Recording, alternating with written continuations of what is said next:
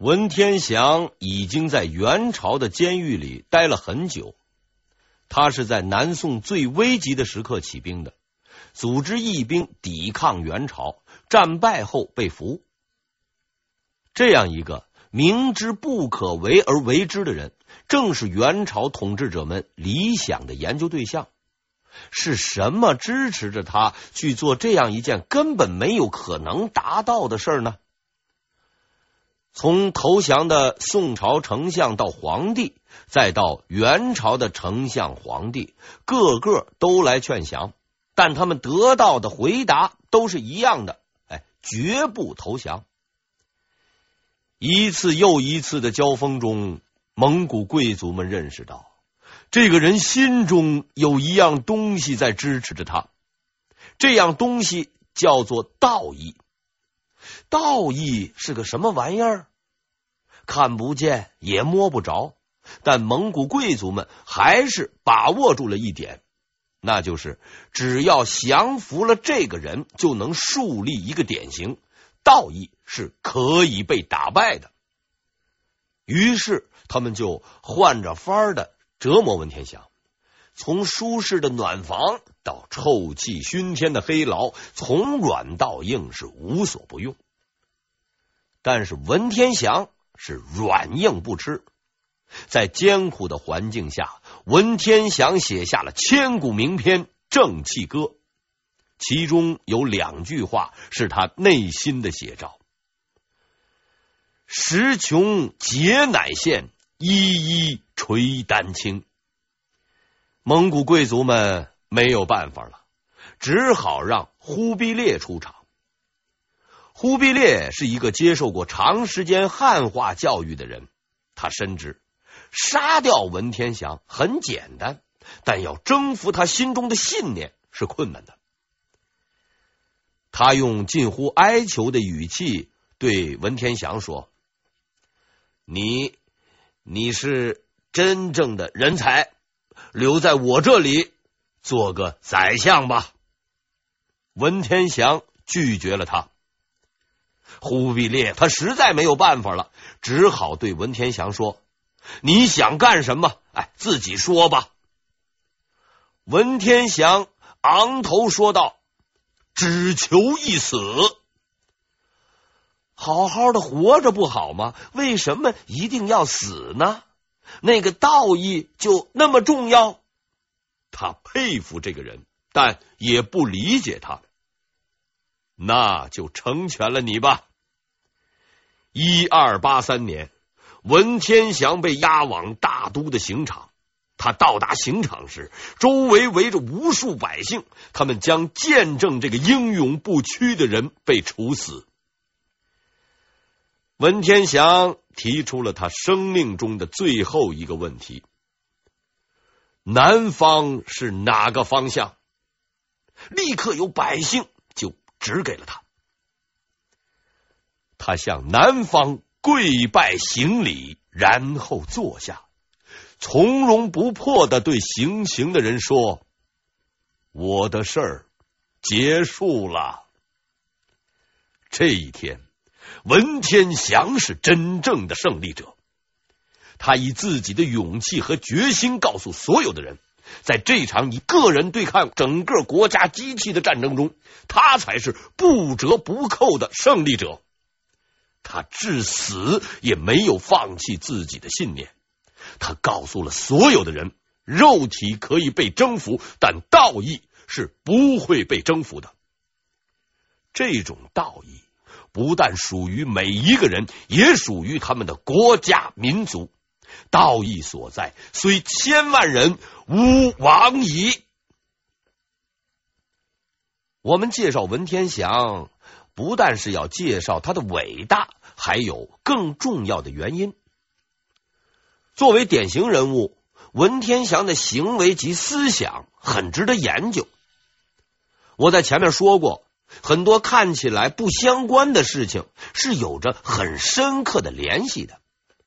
文天祥的行为与后来明朝众多的政臣及东林党的产生有着千丝万缕的关系。我们将在今后揭示这种隐秘的联系及其产生原因。而元朝就在这种情况下开始了自己的统治。他们不了解自己统治下的这些人在想些什么，哎，也不想了解。而文天祥作为一个楷模，成为了被奴役者的精神偶像。这样的统治是不会牢固的。蒙古贵族们很注意保持自己的民族特点，他们不接受汉化，不与汉人通婚。啊，看了这个《倚天屠龙记》，梦想娶蒙古第一美女赵敏的人，嘿，您呢就放弃吧。蒙古统治者与被统治者之间的差距是越来越大，无法达成共识。加上时不时啊，又出来几个贵族叫嚣着把汉人都赶走，拿农田去养牛羊。幸好当时的丞相脱脱阻止这个愚蠢的主意，才没有得以实现。这里要说明一下，这个脱脱不是后来的那个脱脱，这个原初的脱脱是个不折不扣的好人。就是因为他的建议，元朝军队在攻陷很多城市后，啊，没有大肆屠杀当地居民，而是不断向农耕文明发展。此人实在是功不可没。可是，这些曾经纵横天下的蒙古骑兵，在享乐的生活中沉沦了，有的连马都不会骑了。他们除了欺负那些手无寸铁的下人外，并无其他的本事。等到被奴役的人们拿起了平时干活的菜刀和锄头反抗的时候，曾经的统治者手足无措。比如，蒙古军队中最精锐的部队阿速军，这支部队即使在强悍的蒙古军中也是出类拔萃的，曾立下大功。当元朝末年起义爆发时，他们被派去镇压。接到命令后，这支部队是立刻出发，日夜兼程，以迅雷不及掩耳之势，哎，先去抢了一把老百姓。但是运气不好。在抢劫回来后，正好碰到了起义军。刚看到对方的旗帜，部队的首领便大叫：“阿波，阿波！”哎，什么意思？就是快跑，快跑！这支最为精锐的部队就是这样败退的。回去后还反复强调，是遭遇数倍于自己的起义军才败退的。这样的素质，使得元朝军队在起义初期显得是不堪一击。但随着起义的扩大，元朝统治者们意识到了问题的严重性。成吉思汗的血液在他们的血管里又复苏过来，他们重新整编了部队，战斗力也是直线上升，先后镇压了全国很多地方的起义。只要跨上马，我们仍然是伟大的成吉思汗的子孙。在元朝陷入危机之时，也出现了一些具有丰富作战经验和军事才能的将领。其中最优秀的一个叫做阔阔帖木儿，他还有个为人所熟知的名字王保保。阔阔帖木儿这个名字太拗口了，我们啊就称呼他为王保保吧。王保保是元朝名将察罕帖木儿的外甥。也是呢，他的养子在察罕被杀后，他承担起了守护元朝的使命，成了明朝的主要敌人。这个名字将在很长一段时间里出现在我们的视野中。朱元璋终于可以做他想做的事儿了，消灭元朝，为自己的父母报仇。而他提出的口号更能引起人们的共鸣：驱除胡虏，恢复中华，立纲陈纪，救济思民。这也是当时很多人的想法。我引用一下著名史学家吴晗先生的话来形容当时的局势：在这样的情况下，战争的性质改变了。不再是红巾军原来的阶级斗争的性质，而是一个汉族和蒙古族的民族战争。今天的蒙古族啊，当然是中华民族的一部分，但以历史唯物主义的观点来看，当时的人们是不大可能和蒙古骑兵一同联欢的。至正二十七年（一三六七年）的十月，朱元璋派遣大将徐达、常遇春挥师北伐。这次北伐是有着特殊历史意义的。公元十世纪初，后晋皇帝石敬瑭为了自己的荣华富贵，将北边险要之地燕云十六州割让给了契丹。此人堪称中国历史上最大的罪人之一。其人格之无耻，行为之卑劣，脸皮之厚度，无人可以匹敌。他的这一行为，使得从此中原王朝在与游牧民族的军事斗争中，处于无险可守的被动地位。由于中原以步兵为主，而游牧民族以骑兵为主。割让十六州以后，中原步兵们就要在千里平原上直接面对骑兵的冲击。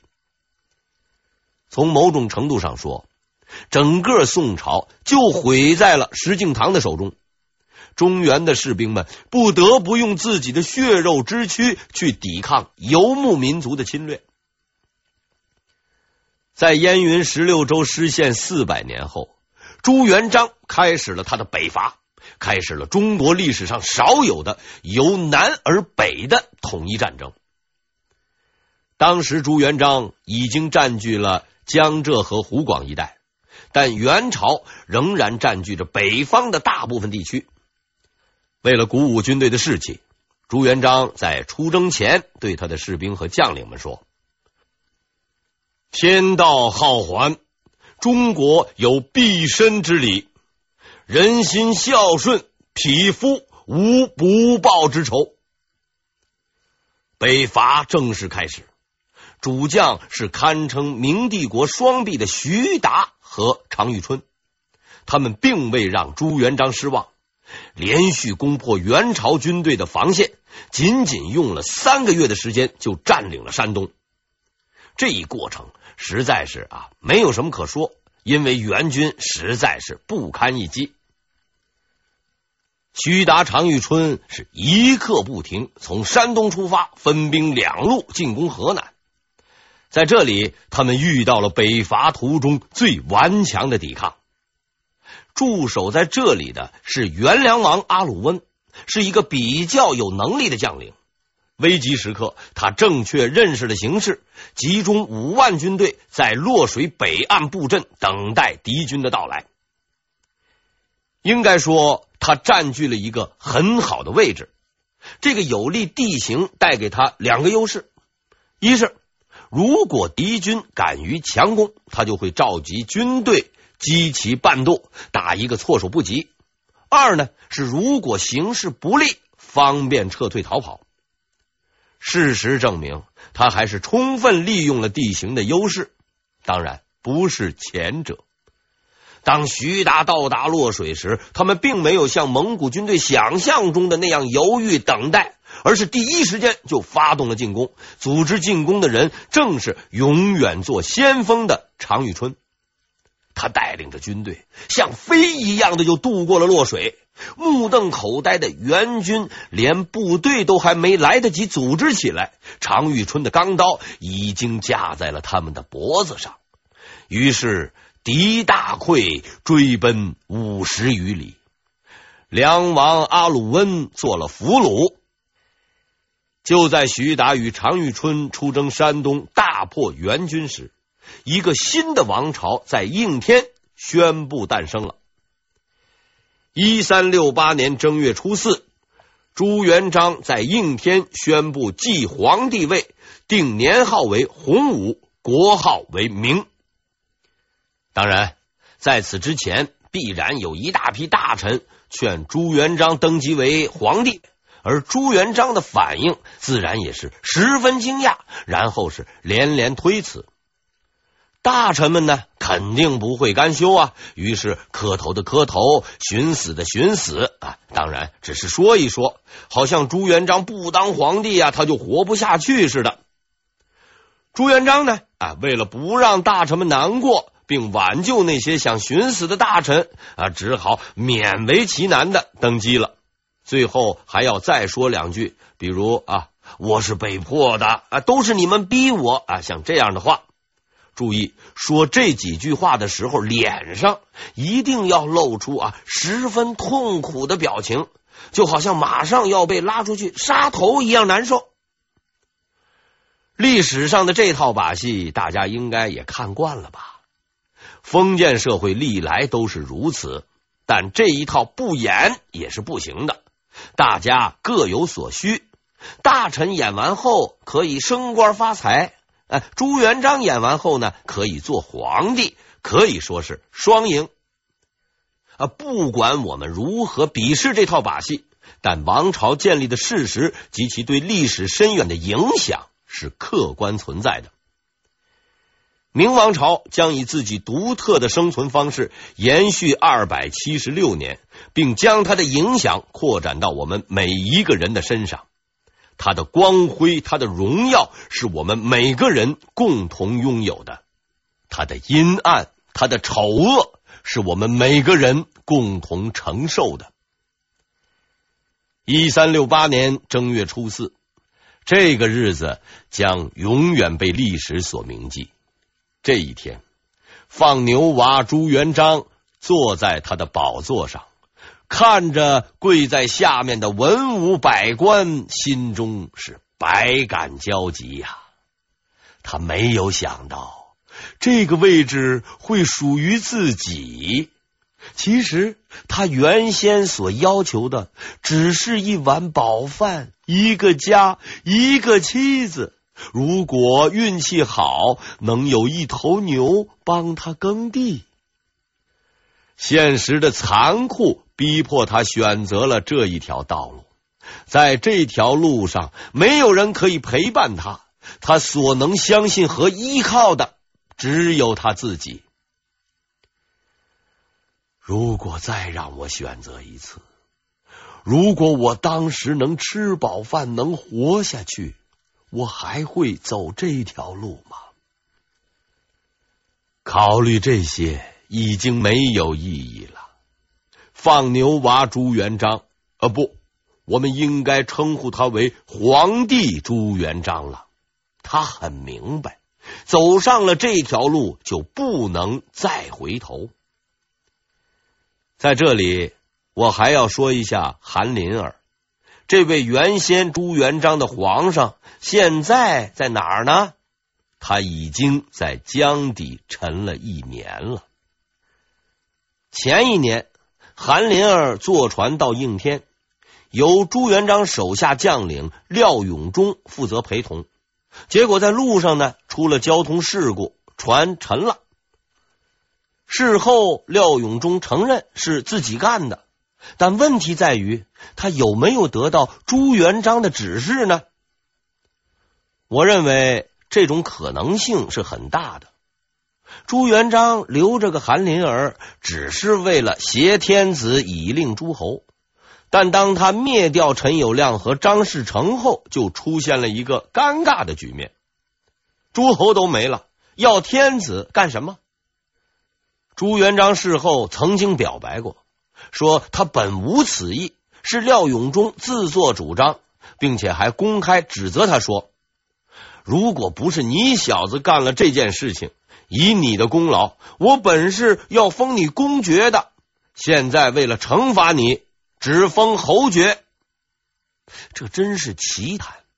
以廖永忠的功劳，如何与徐达、李文忠等人相比？可封公爵，给你个侯爵，自己就偷着乐去吧。无论如何，朱元璋得到了他想要的一切。在打下了山东和河南以后。明军向着最后的目标大都，也就是现在的北京前进。